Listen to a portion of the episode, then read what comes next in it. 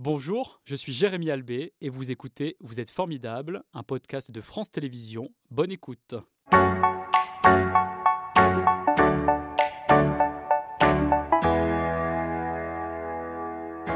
Bonjour Philippe, c'est un plaisir de vous accueillir sur ce plateau de Vous êtes formidable. Ce n'est pas la première fois que vous venez. Vous étiez venu au printemps dernier puisque vous êtes le directeur artistique du Festival de la Baume euh, en musique, hein, c'est son nom euh, précisément. Mais quand avez-vous euh, côtoyé l'univers de la musique classique pour la première fois? Il y avait des disques à la maison c'était la, guilde de la musique classique, donc il y avait des grands 33 tours. Mhm. J'étais très intrigué, donc voilà, ça m'est arrivé d'en mettre un ou deux sur la platine quand j'avais 10-11 ans.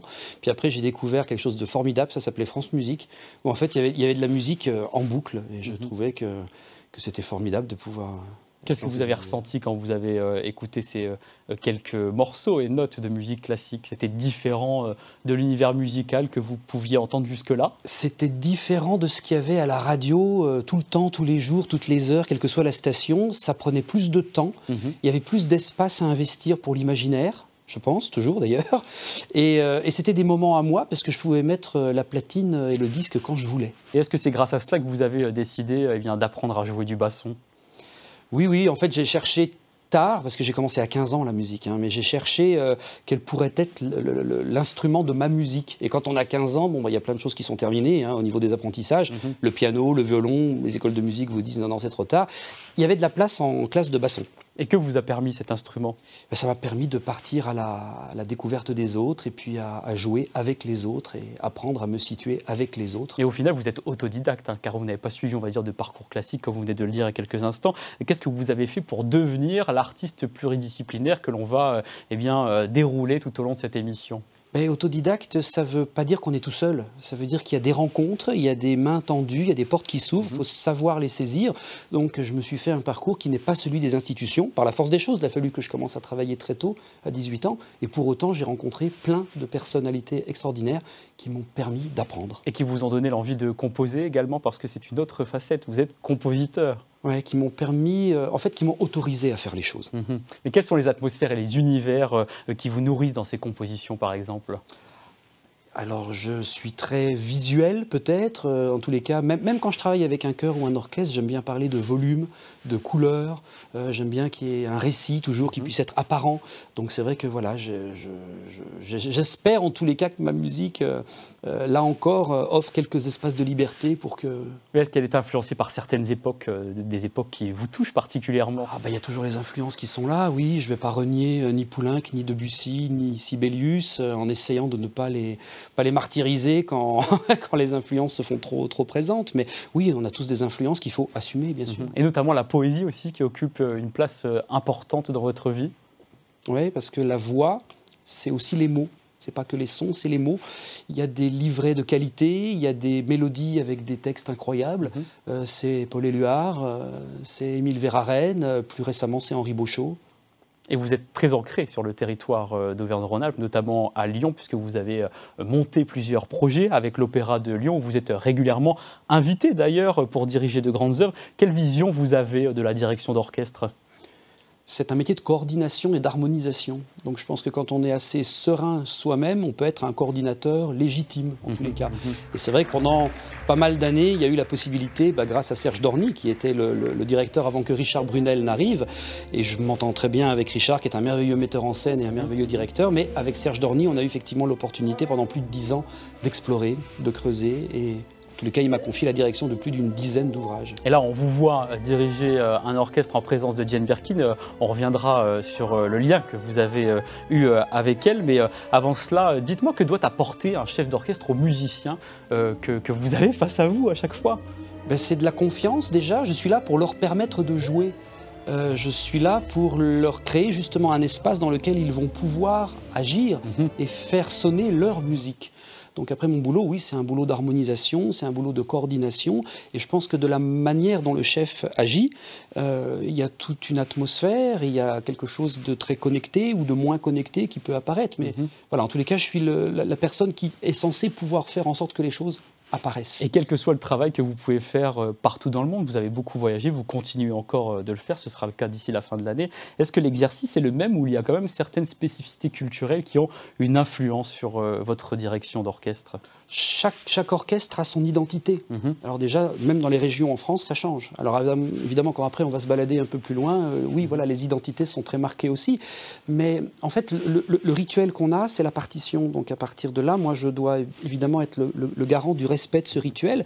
Et si avec l'orchestre, on constate que oui, nous sommes là pour les bons mobiles et les bonnes raisons, la rencontre, elle ne peut être que fructueuse. Et... la transmission aussi, qui est euh, très importante euh, pour vous, par le biais de vos activités, notamment avec le chœur d'oratorio de Lyon, composé à la fois de euh, choristes amateurs expérimentés et de jeunes chanteurs en formation.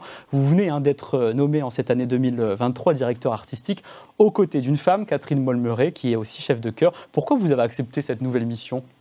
D'abord parce que je les connais, que je les aime beaucoup. Après, ça fait partie de l'histoire musicale de la ville de Lyon. Mhm. Ce chœur est important dans la vie chorale de la ville de Lyon. Parce que le chant lyrique aussi a une place particulière dans cette ville ben, C'est une ville où il y a un opéra national, un conservatoire supérieur, un conservatoire de région, un chœur joie international. Enfin, il y a tellement de composantes. Mhm. Oui, la voix, la voix existe réellement à Lyon.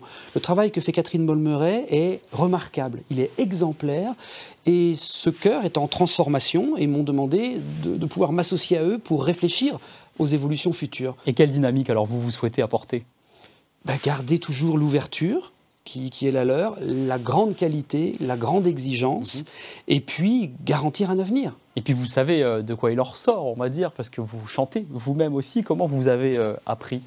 Ben, en commençant à diriger beaucoup des chanteurs à l'opéra ou dans des chœurs, je me suis dit que le meilleur moyen de comprendre cette drôle de mécanique qu'est un chanteur, ben, c'est d'essayer de chanter par moi-même. Mhm. Et en fait, à l'époque, j'étais euh, ténor, j'avais une voix de ténor, donc euh, ténor, ténor, euh, on peut passer beaucoup d'auditions, on peut se retrouver dans beaucoup de productions, donc c'était assez sympa aussi d'être de l'autre côté de la barrière pour voir un petit peu les, les choses autrement. Et du coup, c'est un rapport au corps, c'est un rapport aux sensations. Savoir ce comment on doit produire les choses. Mhm. C'est très très utile quand on travaille avec des chanteurs. Et lorsque vous êtes à l'Opéra de Lyon, euh, c'est encore plus utile évidemment. Il y a euh, l'ancien directeur hein, de cet Opéra national de Lyon, Serge Dorny, qui disait de vous sa grande sensibilité et son sens de la qualité euh, musicale se traduisent par un travail méticuleux et en profondeur et font de lui un artiste qui sait aller au bout des choses. Que pensent les artistes de vous? Il faut, leur demander. Hein. Euh, je ne sais pas, je, constate juste. Euh, il faut leur demander. On leur a demandé. Ah mon Dieu. Et on vous propose d'écouter. Ah d'accord. Je trouve que tu es quelqu'un d'excessivement généreux, de très humain, qui aime les autres, qui aime, les... aime aider les gens. Et... et tu fais toujours avec tout ton cœur, avec la plus grande empathie et la plus grande bienveillance qui soit. Et je trouve que c'est une immense qualité. Manon euh, la maison avec laquelle vous euh, travaillez régulièrement, avec laquelle vous avez travaillé euh, lors de la dernière édition du festival de la Baume, puisque vous êtes le directeur artistique qui a lieu chaque année au cœur de l'Ardèche. C'est sûr que c'est toujours touchant de voir les artistes qui parlent de nous comme cela. Vous avez une relation privilégiée avec eux. Oui, bah, je bénéficie de leur confiance. C'est extraordinaire. À partir de là, on peut, on peut imaginer faire quelque chose ensemble. Mais euh, le pianiste, il peut jouer du piano, le violoniste du violon, mais le chef, sans les musiciens ou les chanteurs, mhm. il n'est rien. Donc ils me permettent, à moi, d'exister en tant qu'artiste. et de faire exister ce festival qui est à votre image, éclectique, multicolore, où la diversité et la créativité font disparaître, hein, c'est vous qui le dites, les barrières esthétiques de la musique euh, classique. Oui, il, n'y a que la musique. Voilà. Hmm. Moi, je suis spécialiste de rien. Et je veux bien travailler à demeurer ouvert et à apprendre encore et toujours. Et vous êtes extrêmement ouvert puisque vous avez côtoyé des artistes qui sont en dehors du répertoire classique, notamment Charlotte Gainsbourg, Jane Birkin, je le disais tout à l'heure, Iggy Pop ou encore Alain Chamfort. Qu'est-ce que vous avez fait euh, avec eux et euh, que sont-ils venus chercher en collaborant à vos côtés? Alors, à chaque fois, c'était des productions autour de leurs œuvres avec un orchestre symphonique, c'est-à-dire ces artistes qui chantaient accompagnés par un orchestre symphonique. Mais nous, nous sommes, je dis nous avec l'orchestre, hein, nous sommes l'écrin, on est le cadre sonore, et eux, ils viennent poser leur voix et leur poésie à l'intérieur. Et donc, c'est des artistes qui, à chaque fois, m'ont fait l'honneur, le plaisir de m'inviter dans, leur jardin. Mhm. Et ça, c'était extraordinaire à chaque fois. Et la regrettée, donc Jane Birkin disait de vous, Philippe, quel bonheur de l'avoir dans notre équipe, dans mes oreilles, dans mon regard, dans mes bras. Et vous, qu'est-ce que vous ressentiez lorsque vous étiez euh, à ses côtés? On a, fait, on a fait un premier concert ensemble, c'était à l'Opéra de Limoges en 2018, à la fin duquel Elle m'a juste dit, bah, avec, avec la voix qu'on lui connaît, ce, Mhm. petit accent inimitable, est-ce que tu veux continuer encore un peu avec moi? Et on a eu peut-être 30 spectacles en France, à l'étranger, à la Baume. Mhm. Et quel professionnalisme, quelle tendresse, quelle complicité, quelle humanité, quelle simplicité. Tout était simple avec Jane.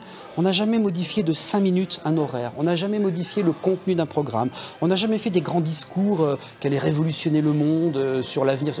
On faisait Mhm. les choses et elle me laissait là encore beaucoup d'espace pour que je puisse exister. Et tout elle. ce travail que vous faites euh, a été euh, eh bien, reconnu en 2021 par votre nomination en tant que euh, chevalier dans l'Ordre des Arts et des Lettres. Comment vous avez euh, réagi à l'annonce euh, de cette distinction? Bah, c'est un cadeau. Mhm. Alors, euh, c'est un cadeau, donc je me suis dit, bah, qu'est-ce que je vais en faire? Comment, comment ça s'accepte? Comment ça? Puis en fait, non, je me dis, c'est un cadeau. On arrive à un certain âge, à un certain moment du parcours où, bon, il y a des gens qui ont envie de vous faire des cadeaux. Bon, ben, je l'ai accepté. Voilà, c'est important d'accepter les cadeaux que la vie euh, euh, nous offre. C'était Vous êtes formidable, un podcast de France Télévisions. S'il vous a plu, n'hésitez pas à vous abonner. Vous pouvez également retrouver les replays de l'émission en vidéo sur France.tv.